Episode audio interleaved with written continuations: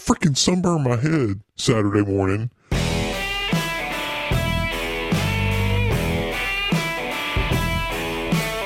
Welcome to the Beers and Bible Podcast, a podcast that brings together a love for good beer and Bible discussion.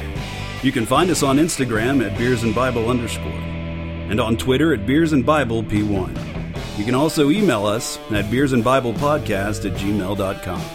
If you enjoy what you hear on Beers and Bible, please consider leaving a five star rating and review on your podcast platform to help us promote this podcast. In the words of the reformer Martin Luther, Whoever drinks beer, he is quick to sleep. Whoever sleeps long does not sin. Whoever does not sin enters heaven. Thus let us drink beer. So let's join our hosts, Rick and Patrick, for this week's discussion.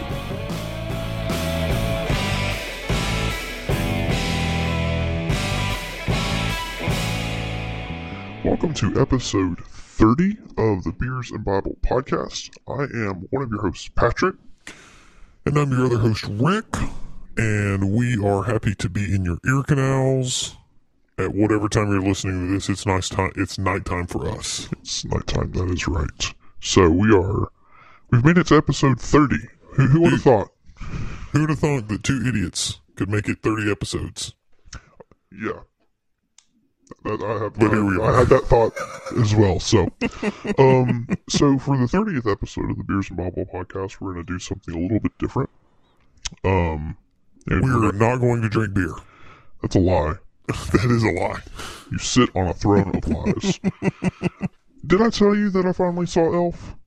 Dude, such a great movie. I mean, like Christmas time, not recently. I didn't watch it like last week. it's, it's middle of summertime. We just randomly watch Elf, you know. No, finally watched it at Christmas time. It was it was pretty good. Dude, it's a great movie. Yeah. We watch it every Christmas. We might start watching it every Christmas. Anyway. Back to what we're talking about.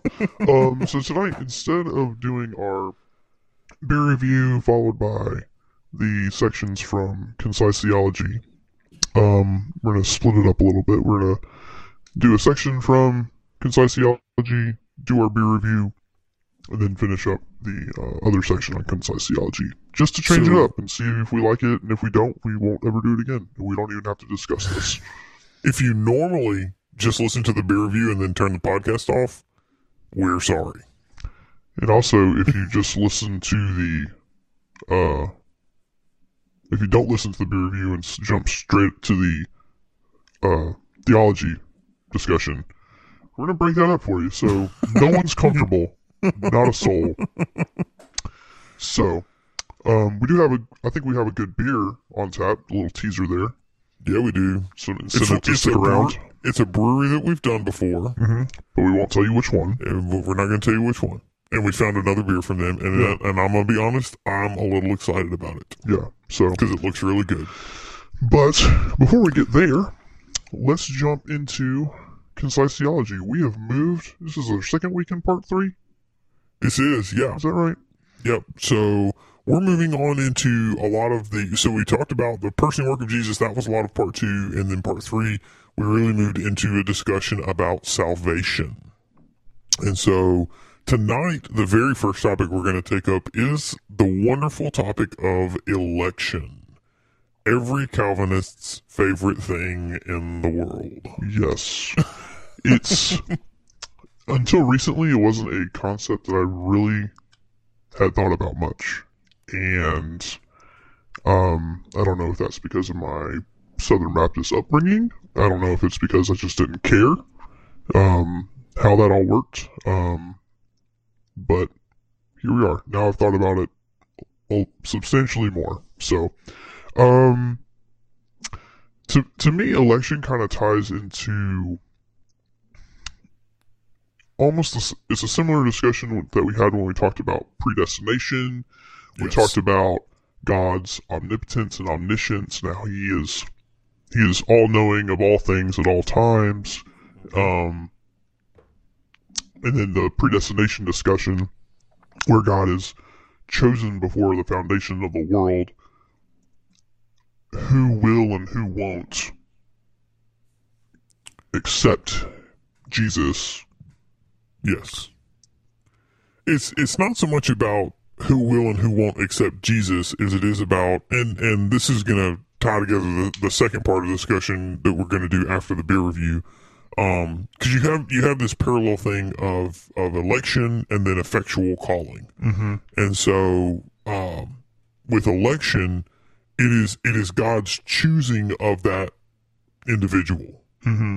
um and and if you if you follow the acrostic the typical acrostic that uh that is used to describe calvinism um it's unconditional election so it's election that is not preconditioned or conditioned at all on any type of of meritorious act or any really any decision that the person makes it is solely 100% the decision of god to Mm-hmm.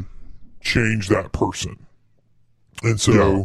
you know i think on I've, I've said it a few times on here that that we should rejoice that even one person Mm-hmm. is saved because if we if we really all received or if we received justice from god then we would all die in our sin Yeah. Because that would be we sin against God, therefore we deserve to die. Mm-hmm. But because of the person and work of Jesus Christ in His incarnation, we have uh, there there is a way for people to be reconciled back to God, and the fact that anybody is reconciled back to God is a is a testament to His grace and His mercy, and should lead us to His glory. Mm-hmm. Yeah. So, so that's kind of a that's kind of a like a brief little bubble overview of election. Mm-hmm. But give us the I really liked the definition. Give us the definition that Packer gives of election. Yeah, so um, Packer just you know elect to elect something is to mean to select it or to choose it out of a, of a group. Um, This is an election year. That's all that is all over all of your TVs, and thankfully, not to be politically leaned either way, but Mike Bloomberg is out. And we don't have to see any more TV ads or YouTube ads right. or Hulu ads or ads anywhere, really. Legit question. Did you get a text message from Mike Bloomberg? I don't remember if I did. I don't think I did. Because I did. Oh, that is. And I don't know how I managed to get on a uh, text list. So I got text messages from Elizabeth Warren and Mike Bloomberg. Hmm. and and uh I always have snarky responses to them. Yeah. But basic, basically, I said Mike Bloomberg's a terrible Democrat because he's a multi-billionaire. So That's true. it's kind of like Bernie Sanders is a terrible socialist. Anyway, so so you know, elect is means to just choose to select. Um, but when we look at this in the through the eyes of doctrine, um, this mean you know, election means that before creation, God selected out of the human race that He knew was going to fall, and He still created Adam and Eve anyway, fully aware that of what was going to happen. Mhm. Um, so, but before, so God chose out of the human race for sin is fallen those whom He would redeem, bring to faith, justify, and glorify in and through Jesus. Um, Yes. and, and I think that last the last bit's really important. We've talked about it a little bit in the last few weeks, but the only way to the only way to be saved is through Jesus. There's no Yes. nothing we can do, no works, no sacrifices, no magic words we can say yeah, that can um, merit us salvation apart from the work of, of Jesus. yes, yes, and so so this is a very very controversial doctrine. Um, I mean, it, it, it has this doctrine has split denominations. This doctrine has split churches. Um, it's it, it's just one of those. It's one of those doctrines. Um, now, I, I personally hold to the belief in in unconditional election. Um, and and I want to read some scripture to to kind of paint a picture of why I hold to this position. Um, there are some people who do not hold to this position, and and uh, I try to take them to these scriptures and say, "Well, help me understand how you understand these these verses," because I don't see any other way to understand it. Now, the most common one uh, brought up is Romans chapter nine. Um, you follow Romans chapter 8 and, and it goes into Romans chapter 9 and Paul is arguing with this kind of interlocutor that he has going through the whole book of Romans, but that's not, that's actually not the most convincing uh, scripture that I've seen for the doctrine of election. The most convincing one that I've seen for the doctrine of election is actually Ephesians chapter 1. Um, and I'm just going to read from Ephesians chapter 1, starting in verse 3. It says, Blessed be the God and Father of our Lord Jesus Christ, who has blessed us in Christ with every spiritual blessing in the heavenly places, even as he chose us in him, that's Christ, before the foundation of the world, that we should be holy and blameless before him. So right there you have it that that God is the one who has chosen his people, his children in Christ, and he has made them holy and blameless in Christ. So we go on. In love, he predestined us for adoption. Now we're gonna I'm gonna pause on adoption, we're gonna come back to that in a second. Uh, he predestined us for adoption to himself as sons through Jesus Christ, according to the purpose of his will, to the praise of his glorious grace with which he has blessed us in the beloved. That's Jesus again. Uh, in him we have redemption through his blood, the forgiveness of our trespasses, according to the riches of his grace, which he lavished upon us in all wisdom and insight, making known the mystery of his will, according to his purpose, which he set forth in Christ as a plan for the fullness of time to unite all things to him, things in heaven and things on earth. This right here is where it gets good. In him we have obtained an inheritance. So we're talking about the people who are believers who are in Christ. We have obtained an inheritance, having been predestined according to the purpose of him who works all things according to the counsel of his will, so that we who were the first to hope in Christ might be to the praise of his glory. In him you also heard the word of truth, the gospel of your salvation, and believed in him, were sealed with the promised Holy Spirit, who is the guarantee of our inheritance. We acquire possession of it to the praise of his glory. So this this passage to me is a doctrinal summation of the doctrine of election. Um, Paul Paul hits on to me almost every aspect of election it's it's for the glory of God. How many times does Paul say the everything is to the praise of his glory? It's to the praise of his glory.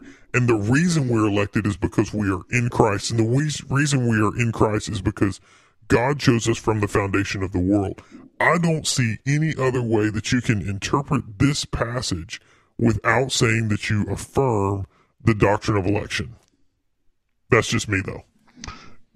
Yeah, and I mean I'm gonna have to look at it and and re- I'm not I'm not going to disagree with you.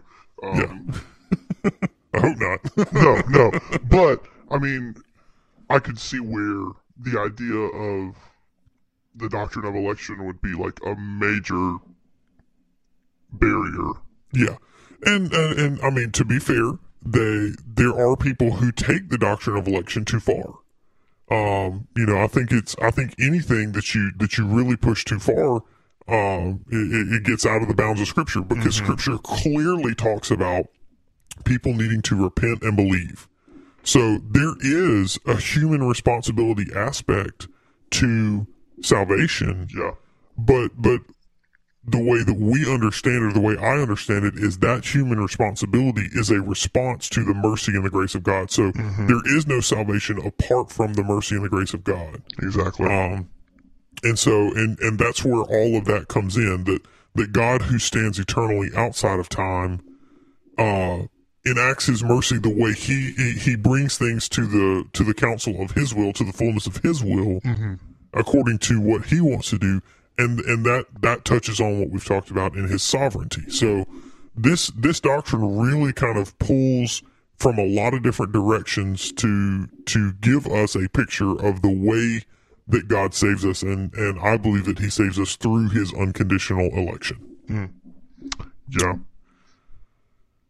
So so yeah, yeah and, and and to get into just to get into another oh my, book's all messed up here to to get into another um scripture I'm, I'm not going to dive into it like I did this mm this last one but Romans 9 is the other yeah. other big one um I think it's Romans 9 16 um, where it says God will have mercy on whom He have mercy, and He will. Um, oh, what is it? I've forgotten exactly how it reads now.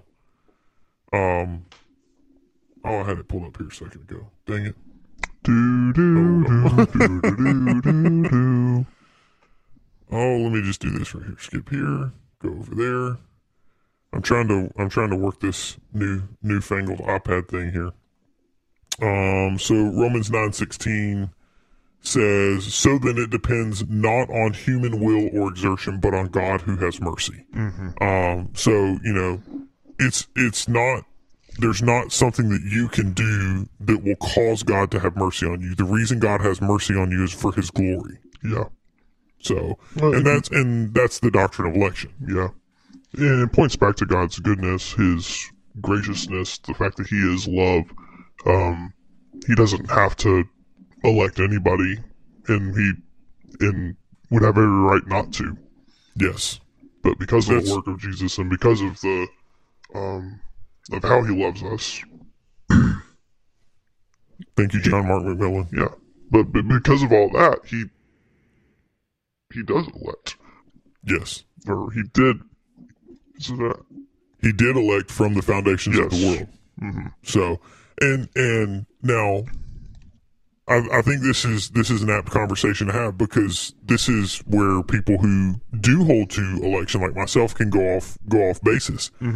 Um, what are some problems that can come from the doctrine of election? You could believe in a, in a type of fatalism that says, well, you know, whatever's going to happen is going to happen, and so I don't need to go out and share my faith. I don't need to go out and do these these things. I don't need to um, talk to people about Christ, you know, because God's just going to elect whoever God's going to elect, and that's the end of it.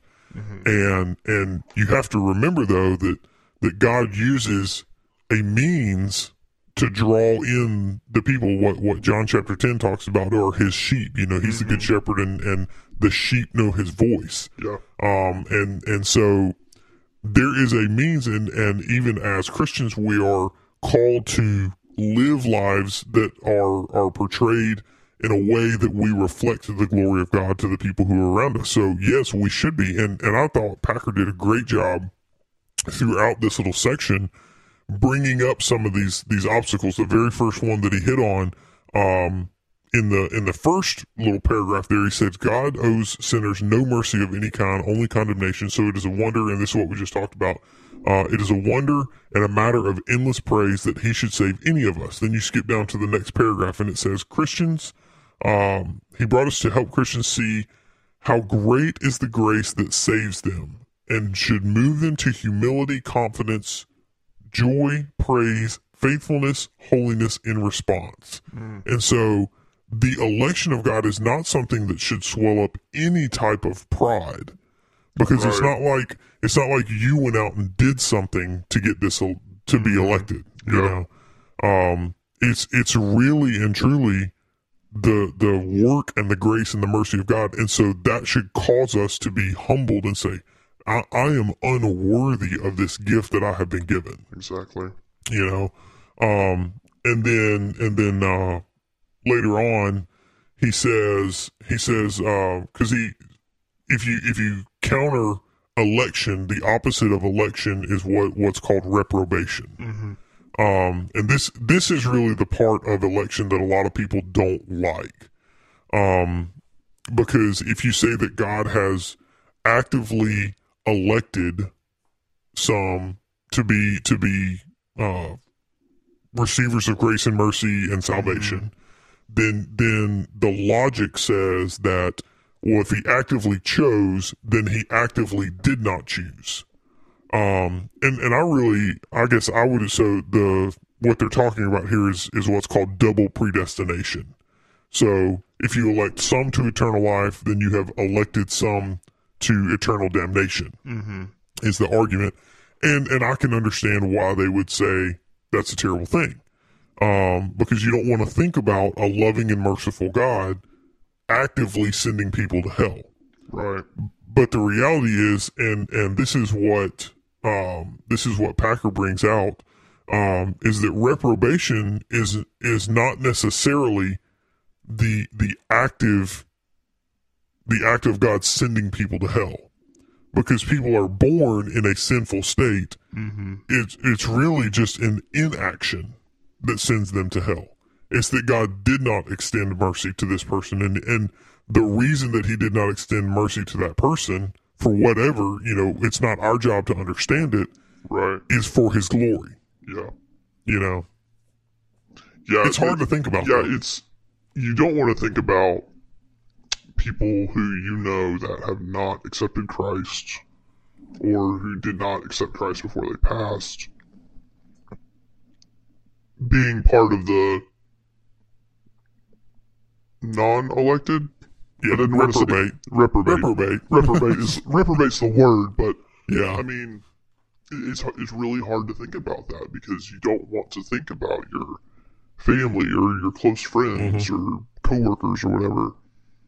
or even somebody that you have shared the gospel with multiple times and they mm-hmm. just they for whatever they reason never have never interest. it. Yeah, that's a that's a really really difficult thing to to think about. But um, we you know Packer touched on this a little bit earlier in the in the chat in the section where this idea of election is a uh, is a family secret of the children of God, and that we don't know who else He has chosen. Mm-hmm. But that also means we don't know. We have no idea who the reprobate are either, Yes. and it's really not up to us to figure it out. We, it should Yeah. not be the job of the saints to figure out who is damned and go and not going to go to heaven when they die. Yeah. Every single person we meet, we should count as a member of the elect. Yeah. Yeah. We should we should treat every person as if they are elect and share with them and, and, and we are the means by which, you know, they, they come into the kingdom, they come into uh, we're we're privileged enough that God would use us. Uh, you know, again, it's even that is not not something of ourselves. It's not anything that we bring to the table, Right. But it's just the fact that that God is merciful and allows His children to be used to bring in more children. Yeah. You know, um, and so so yeah, I I've I always loved uh, and I've never I've never read this anywhere in a book, but I've I've always heard uh, college professors or uh, pastors give anecdotal stories about Spurgeon. Spurgeon was uh, was coined as saying, you know, he wishes that the elect had yellow stripes on their back because if they did, he would walk around pulling up people's shirts to find out who the elect are. uh, you know, but but the the and, and that was Spurgeon's point was you don't know who they are and who they aren't. So your job is to share with everyone. Mm-hmm. And that's what Spurgeon was so good at. He Yeah. was so good at declaring the gospel to all the people that he came in contact with, Mm-hmm. uh, which is why he became known as the Prince of Preachers. Yeah. So, but uh, but yeah, election is is a difficult topic. It really is, and and I know we're only spending twenty or twenty five minutes here talking about it, but but you know, read read uh, chapters like um, John chapter six. Um, really read the entire Gospel of John. I, I don't want to encourage somebody just to read a section of it, but read the entire Gospel of John and and look at the way that the arguments are formed in in the Gospel of John because in specifically in John chapter 6, John chapter 10 and John chapter 17 you have this this picture of Jesus saying that that uh in in John chapter 6 you have him saying I won't lose any of those that the Father has given to me. He never says that they've all been given to him, but he says those that who those who have been given, I will not lose them. So it's a it's an incredible encouragement of perseverance for those people who are elect. Um, it's an incredible encouragement for those people who are in Christ. Um, and then John chapter 10, again, he focuses on being the good shepherd. Um, and then in John, I think it's John 17, um, where was it in John 17? Uh, he, it's, oh, I can't remember it exactly. Um, but he's, he's making a very similar point to, um, to, to John chapter 10, where he's saying, you, you'll know me by my voice, you'll hear me, you'll respond to me.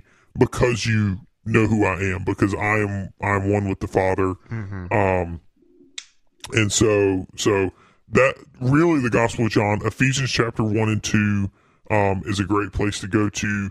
The book of First Peter is a great place to go to, especially chapter two talks about um, you are a chosen race, a royal priesthood, um, and then and then you follow that up with one of the most uh, out outgoing verses of of scripture when in first peter 3.15 where he says so be ready to give a defense for the hope that is within you. What is the hope that is within you? Is that that you're chosen? You're a chosen uh, uh, priesthood a royal nation is is what peter calls them. And then he says now be ready to answer people. Be ready to tell people about this this uh choosing that you have so that you can deter you know so that you can share this with everyone Yeah.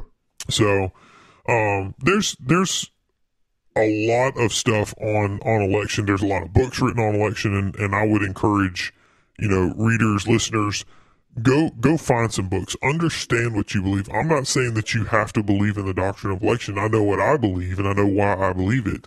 But I also know people who dif- differ from what I believe, and they know why they believe it. And and you know, I believe that they have some some misunderstandings and standings about things, and they believe I have some misunderstandings, and that's fine. Uh, you know, election is not a, a core tenet of of salvation uh, as far as you know, are we elect or not? And, and and when we get to the other side of glory, it's not going to matter. And so, you know, one of the other kind of anecdotes I've always heard people say is, uh, you know, whosoever when you when you walk up to the gates of heaven, on one side it says whosoever will, and it's the you know anyone who who will confess the name of Christ can enter in, and then on the backside of it it says before the foundations of the world, and so you know you whosoever it's the the the call the gospel call is to go to the entire world.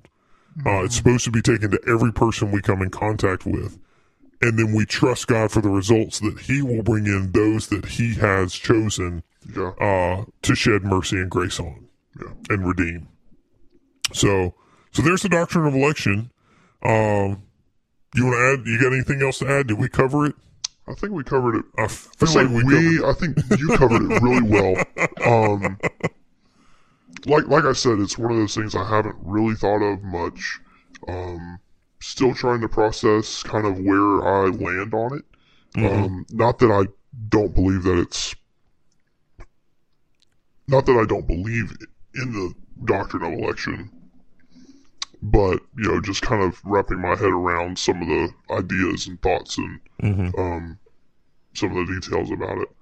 It's Um, it's, hard. Yeah, and, and it's really difficult to think about. Like I said, some being elect and some not being elect, Mm-hmm. and how it's, you know, it's not our job, it's not our responsibility.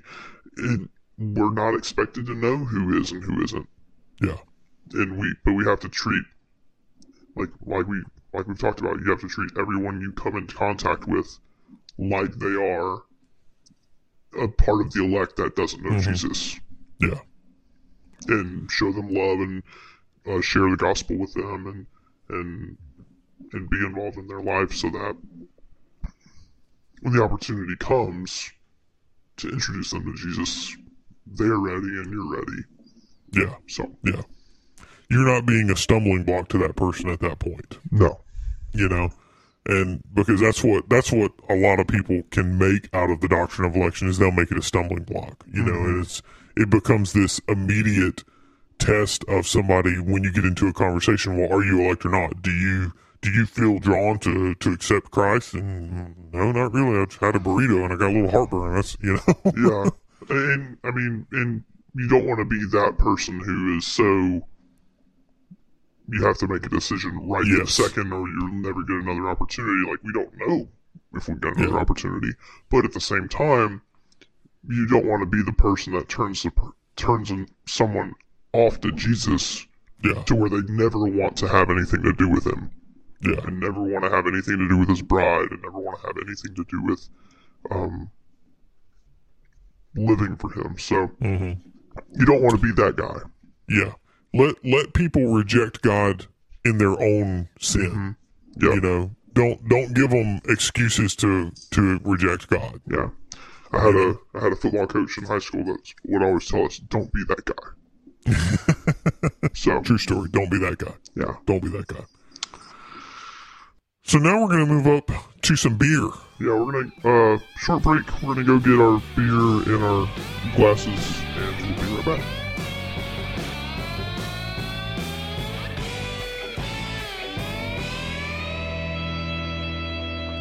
Well, welcome back.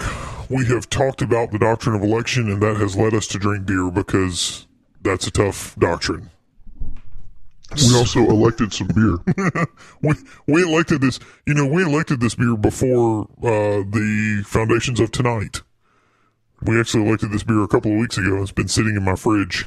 I've I've really had a hard time getting it. Um, so tonight we've got from our old buddies at Kona Brewing Company Mm-hmm. the Longboard Island Lager. I'm pretty excited about this. So uh, look at your bottle. Mm-hmm. The island, the islands of Hawaii are like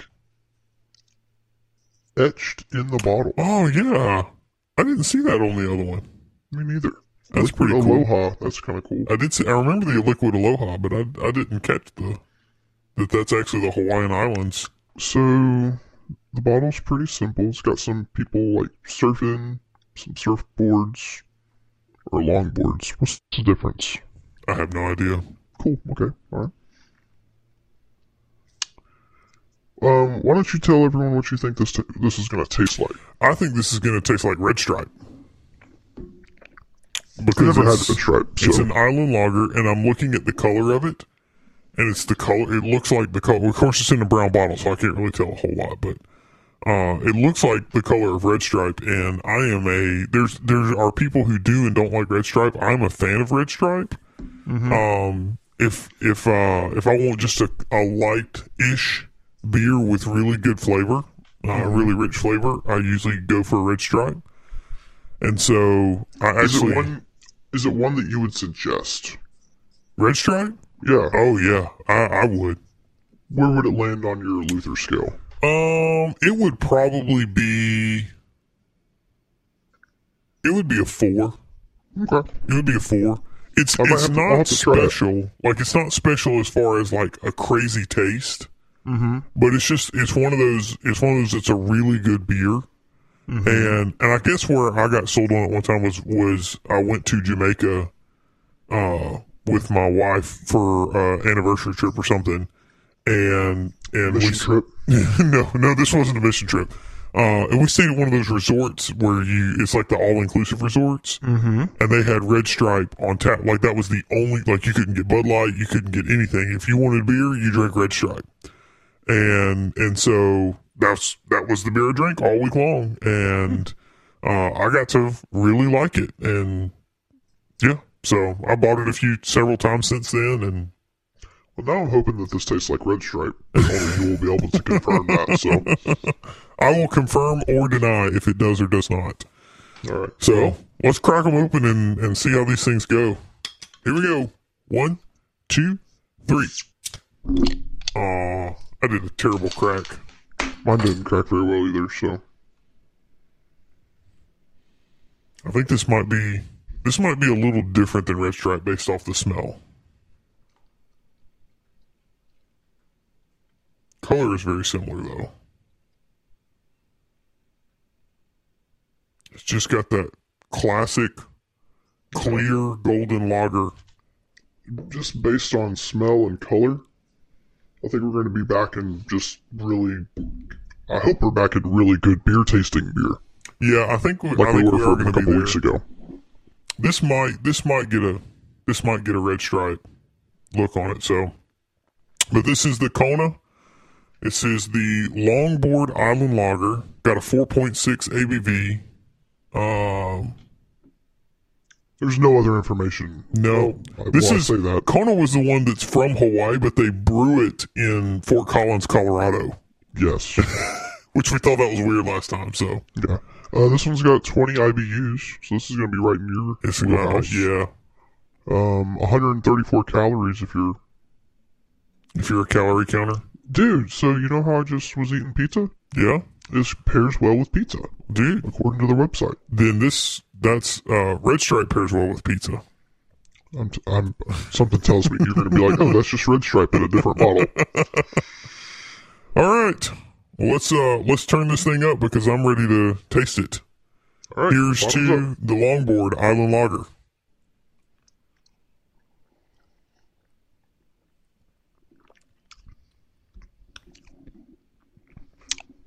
It's very, very similar to Red Stripe, but it's not quite the same.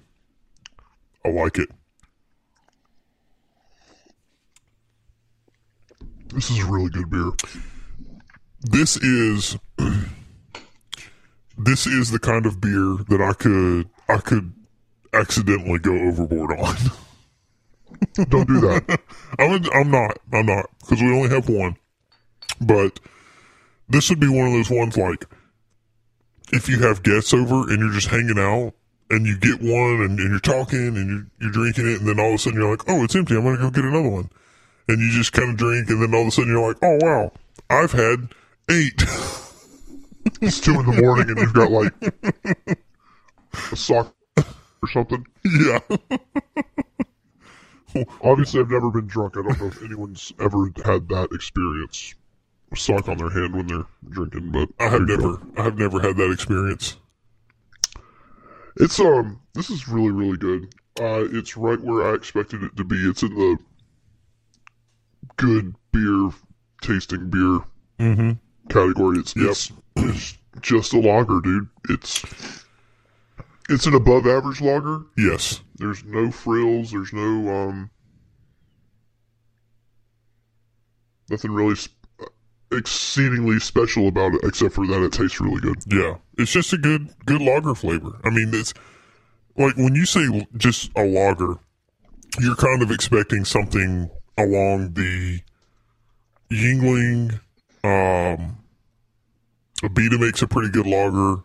trying to think of of like this. This is going to get me in trouble, but I can actually stand like a Miller lager. Uh, I'm not a huge Budweiser fan, but but like So- Miller. So since we've started doing this, excuse me, ugh. Since we started our podcast, I've gone from drinking almost exclusively Budweiser to almost being repulsed by it. I got it at a restaurant a couple of weeks ago, and I was like, "What was wrong with me?" True, Budweiser, Budweiser's not great, and honestly, I've I'm trying to steer clear of the big box beer companies at all costs now. Anyway, me too. unless it's unless it's literally the only thing in the restaurant or wherever I'm at. Yep. But Dude, so I went and ate at a restaurant the other night, and uh, they had several uh, local beers on tap. And they had a couple of, of craft things. And so I was like, oh, I want to try this one. And he was like, oh, I'm out of that one. I was like, what about this one? I was like, he's like, I'm out of that one too. I'm like, what do you have that's not Bud Light? He's like, I got Yuengling. And I was like, fine, give me a Yuengling. but um, I I'm really liking this beer. It's not gonna be in five territory for me. no, you go, you go first. So I'm gonna give uh the Long Isle Longboard Island Lager, not Long Island. That's a different thing. Um, I'm gonna give Longboard uh four and a half, Four and a half. four and a half liters out of five. I'm really liking it. It's smooth. It's if it had like that over the top thing. I don't know what that over the top thing would be, but if it had it, it would be a five.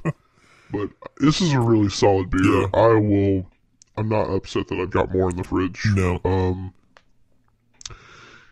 something tells me you're going to come in a little lower than that, but that's okay. Um, but I, I'm going to give this. Uh, Patrick is going to give Longboard four and a half out of five liters. You are correct. I'm going to come in at four. Um, That's fair. just because I, I'm just, I'm tough. I'm tough on beer. Well, and I mean, we have kind of established that I really like beer. I do too. But but it's so so I said Red Stripe was a four, and this to me is like this is almost in the exact same vein as Red Stripe. Um, if, if in fact if both of them were there, I would probably have a hard time choosing which one to drink. Part of me wants to go get Red Stripe, but if I bring more beer home, my wife might kill me. I'll have to show you a picture of our fridge. Yes, show It me. might have like an entire shelf. Almost an entire shelf of nothing but We don't need cans. food. We have beer. I mean, it's got all the food groups. So yeah, I'm gonna give this four four Luthers out of five. It is really good to me. Um, it's got the it's got the lager flavor. It goes down well. I really could like I could keep drinking this one and not feel bad about it. Um, and and I mean, if the the hotter it gets, the more I'm gonna be like, man, I want to go get another one of those because cold beer on a hot day is a wonderful thing. It really is. I don't think there's a better thing. Well, that that may there it's in one of like the top five experiences someone could have. Yes. I'm trying to see on a um, on a chart chart here, which I have not actually looked at until literally just now. Yeah. So I've got to update it. We both gave the big wave from Golden from Kona Mm-hmm. uh three and a half, Three and I only gave it three Luthers. Really? I'm I gave it the same uh, that I gave Cotillion for reference. Wow. We'll have to go back and and and look at that because this is this to me is better than the big wave. Seems like I remember the big wave, but it wasn't really like memorable. There was something about it that I did not like, Yes. but I couldn't tell you what that what that one thing was. and I apparently did because if it's rare that I rate something higher than you. yeah, I like beer. So what? So, but uh, but yeah, this is this is really good. This is it's crisp. It's fresh. It's it goes down really easy. Mm-hmm. Um, it's just it's just good. It's a really good beer. So so it, I mean it's regular beer, but but uh The, web, the website said that it would pair well with uh, pizza. I can't confirm because I literally just had a slice of pizza that was left over from dinner tonight, nice. and it's. I mean, it's good. It's not. It, it's a good beer. Pizza and beer is one of my favorite meals for the record too. Mm-hmm. So, well, there you go. There is uh, Kona. Good job. Good job, Yeah, Kona. they, you're doing good, kid. I really, uh, I really enjoy this, and uh, and we appreciate your beer company Yeah, And you're from fun, Hawaii, from bottles? Colorado. yeah, Colorado and Hawaii. So let's go back and talk about some some more Packer here. Let's talk. Let's talk a little bit longer about. We talked Yeah. about election, and and we're going to talk about an aspect of election, um, which is the effectual calling. Yeah. And this is the whole idea that God draws his people to himself. Yes. Um, so, you know, if election is God choosing, then the effectual calling is God drawing, um, drawing those who he has elected to himself. Um, Packer uses Second Thessalonians chapter two, verse thirteen and fourteen. Here it says, "It says from the beginning, God chose you to be saved through the sanctifying work of the Spirit and through belief in the truth. He called you to this through our gospel, and that you might share in the glory of our Lord Jesus Christ." Um, and I thought this was interesting. The um, that effectual calling is a phrase from the 16th century that became the title of chapter 10 or chapter X. I'm not sure. That is chapter ten Okay, I, the Westminster I Confession. Of the, of the 1647 Westminster Confession, and then Mm-hmm. Packer goes on to, to quote from the Westminster Confession there. So, yes, um, which I think the 1689 London Baptist Confession, which is probably a little bit closer to where I would. Yep, that one is also called On Effectual Calling. So the 1689, and and um, effectual calling is is where we talk about the means. That's that's the means through which God works to bring His elect to Himself. Um, and and and if you want to say like if election is the the act of before the foundations of the world god choosing his people effectual calling is the the means by which he brings those people to himself and so if you're going to say i believe that god will call people from the begin from the foundations mm-hmm. of the mm-hmm. world then you say he's going to do that through effectual calling and an effectual calling is is really just as simple as the proclamation of the word um, mm-hmm. Romans ten seventeen, faith comes by hearing, and hearing comes by the word of God. And yep. so, you know, this this again goes back to why I believe that that pastors should be teaching the word of God faithfully, chapter by chapter, verse by verse, book by book. Um, just teach it because the word of God is sufficient enough to speak for itself. You don't mm-hmm. have to be mm-hmm. catchy. You don't have to be cliche. You don't have to um, create some magical, inspirational, uh, you know, thing that you can draw from the text and, and teach your people about to make their, you know, 17 different ways to make their lives better or whatever. Mm-hmm. Um, just teach the text. Here's what's happening yep. in the text. Talk about the history of the text. Talk about the context of the text. Um, mm-hmm. you know, uh, one of my, one of my professors in, in, uh, college and in seminary, um, I'm trying to remember exactly the way it works, but it said if you take a text out of context, you're a pretext for misinterpreting the text.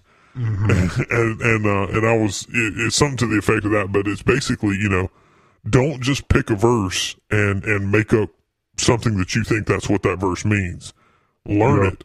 Learn about the history of the text. Teach your people about the history of the text. Because here's the thing: if your people understand the Bible better, if they understand how you know Second Thessalonians or First Thessalonians is really tied to uh, it's tied to Peter and it's tied to all these other uh, books of the Bible because mm-hmm. it's you know Paul's writing these these books.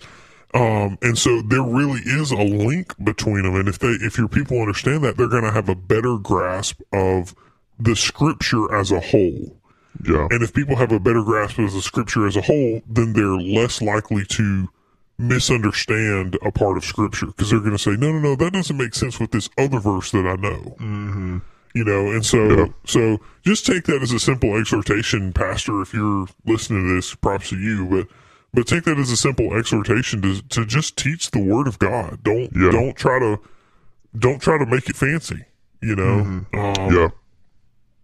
Um, but yeah, so, so, you know, God will draw people to himself.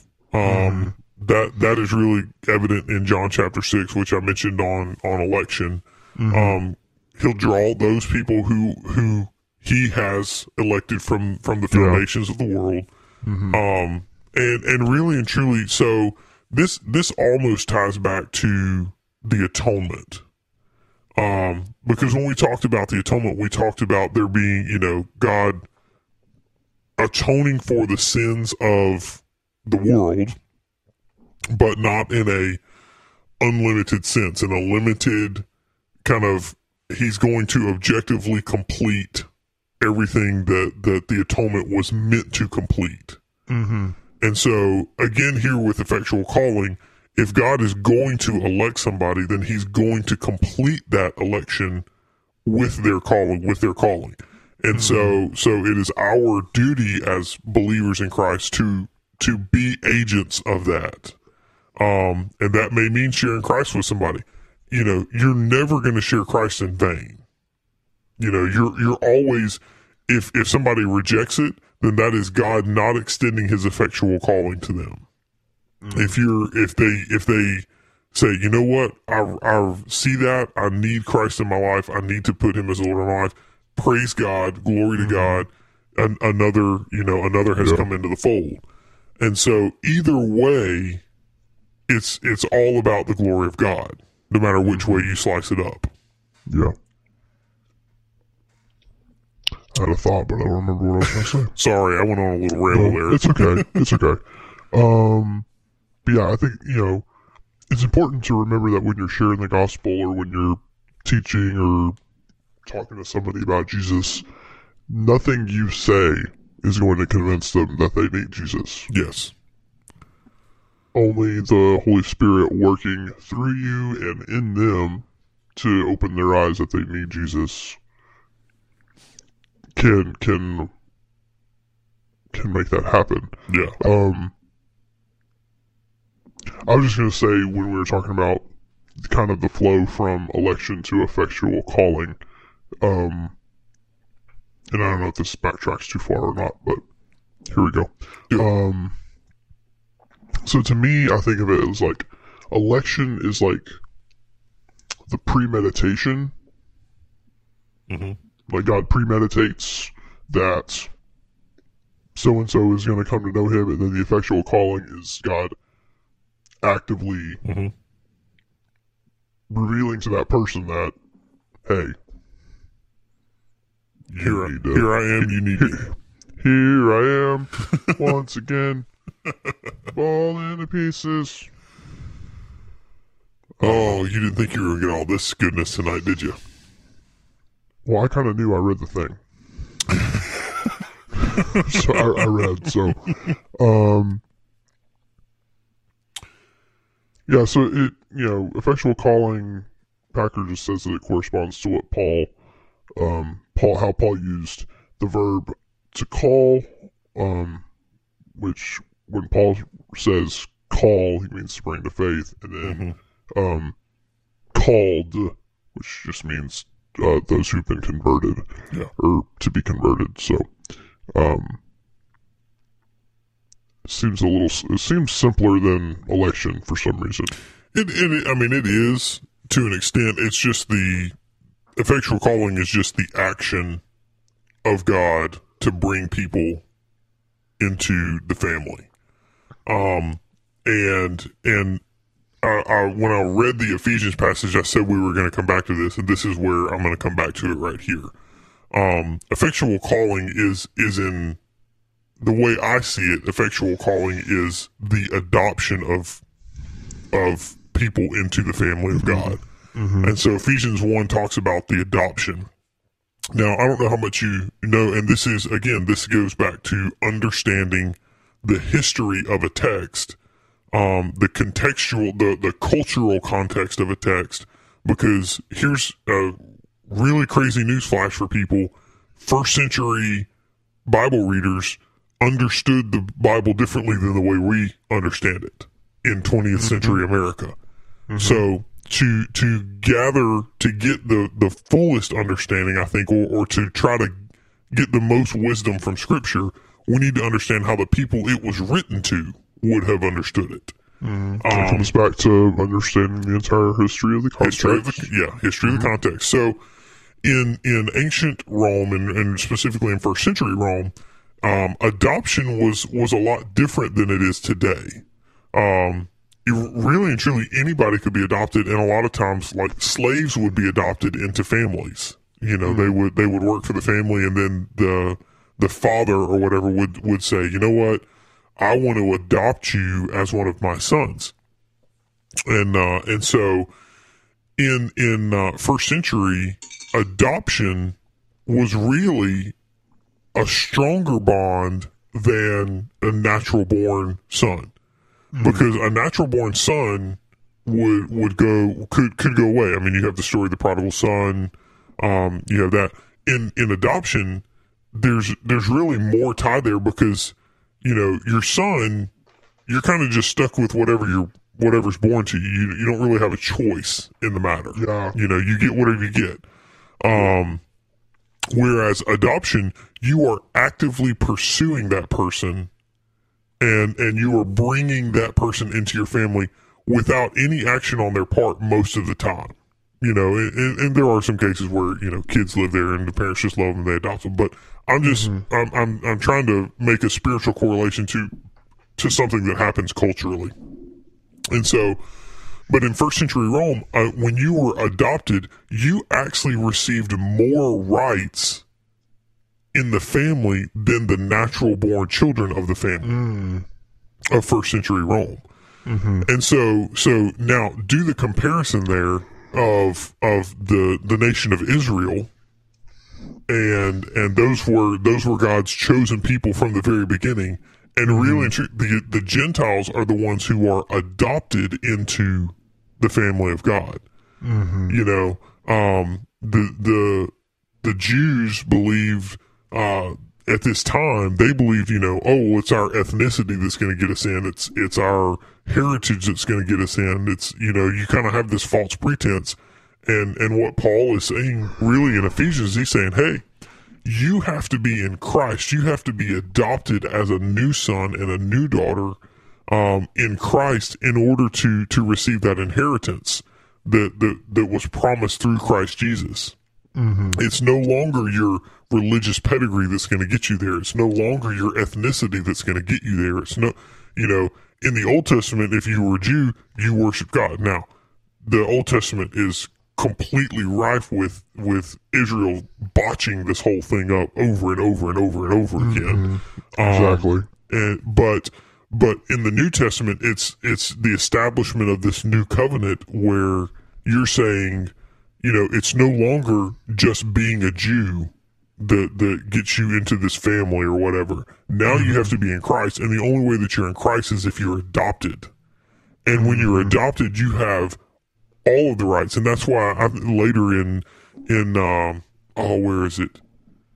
I can't remember, but we're talking about uh, Jesus is talking about, and he's talking about you're you're going to be co-heirs with me, you know, and so we end up with that that higher status because we are in Christ. Those of us who are in Christ uh, get a higher status um, because we are considered co-heirs with Jesus. Uh, there was a hymn about that for sure. Um, but but that's where that that that play on adoption and you know many times when we think about adoption today we think about oh it's a family that has to sign all these papers and they go to a foreign country and they get a kid and they bring it back and and you know realistically adoption was a very very local thing uh, in first century and, and and a lot of times it was just you know you adopted an orphan or you adopted uh, a widow and and her child if if that's what it was you know and that's how you would the church would take care of the widows and the orphans. That's why james says true religion is caring for the widow and the orphan. Um because that's what the family of god represents. We're all spiritual orphans and if it was not for the adoption of god we would have no hope which is where effectual calling ties back to election I said I was going to make that connection, and I did. Well done. I have nothing to add. I feel like I've talked a lot tonight. It's okay. If you haven't figured out by episode 30, Rick is the talker. this is true. This is true. Maybe I need to ask more questions. I've been known to ask questions too. Yeah, I mean, I, th- I think that I think that tied a nice bow on everything. We tried something a little bit different tonight. I think it actually made us go a little bit longer. we'll see how long it plays out when I when I edit it down, but but uh, you know, we we try to break it up because and, and honestly, it was good that we broke it up tonight because we were talking about two pretty heavy subjects, even though they were related. Two Yeah. pretty heavy subjects, and so give it a nice little break there in the middle. Um, but Patrick, if people want to find us on social media, where would they go and do that? So we are on Instagram. We have um, we're there. We are at uh, Beers and Bible underscore, Mm-hmm. and we are on the Twitter at Beers and Bible P1. We are on Facebook at um, just search Beers and Bible Podcast and look for uh, our logo at all those social media platforms there. And then you can also email us. We are there at Beers and Bible Podcast at gmail.com. And feel free to reach out, message us on any social media, or um, send, shoot us an email. Let us know uh, your thoughts about the podcast, uh, suggest, beer suggestions. If you have any questions about theology or doctrine, we'd love to interact with with our listeners, and um, don't forget to share the podcast with your Calvinist friends or your family that Hates drinks Calvinist. beer, that drinks beer and likes Je- and loves Jesus. um, we want to keep this thing going. We want to we want to reach as many people as possible. We're going to keep doing it. I mean, regardless. So, but Yeah. It's just an excuse for us to get together and hang out and drink beer. So, yeah, but the, but the more the merrier for sure. So, yes. um, at some point we will finish J.I. Packer. We're going to finish Packer pretty soon. Not going to lie. It'll be sooner Yeah. than you think. Yeah, it will be, and then we'll be looking back. I'll be looking back on it in in a couple of months, going, "Can we go back to Packer?" It'll be But- good. but anyway, so you know, follow us on the socials, hit us up in the email. Until Look forward next time. from you, and until next time, Peace out. see you later. You enjoy what you hear on Beers and Bible? Please consider leaving a five star rating and review on your broadcast platform to help us promote this podcast.